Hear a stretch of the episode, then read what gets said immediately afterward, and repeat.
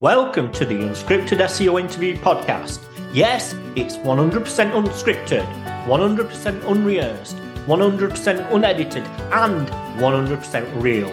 I'm your host, Mark A. Preston.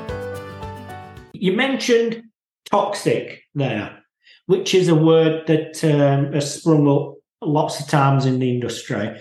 Now, what's your thoughts and beliefs on toxic links don't actually exist because Google doesn't penalize you for them. They just devalue those links. So they definitely do exist because I've seen them firsthand, right? And we've tested it and we've uh, shown them to tank sites. And there's multiple other SEOs that have kind of backed up the theory um, and, and have done experiments where on perfectly healthy websites, they pointed links that they have thought are toxic at them and just tanked the traffic on them, right? So and there would be no other reason because there's no there's not even an update uh, anywhere near that date, right? And things like that going on. So I, they, they definitely do exist, and I've seen, and like I said, I've seen it firsthand. However, they have just gotten a lot lower in uh, what's it called happenings, whatever. So so the majority of links now are neutralized, right?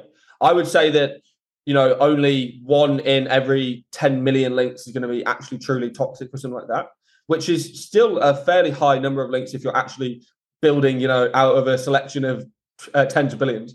So I think that you still have to be careful. And one toxic, one toxic link, one truly toxic link can be really detrimental to that page.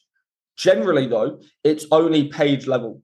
So if you build a if you build one of these links at your site and it either becomes toxic or it was toxic from the start, only that page usually gets tanked. It's not the whole website. You've been listening to the Unscripted SEO Interview Podcast with me, Mark A. Preston. Join us next time as I interview more top SEO professionals.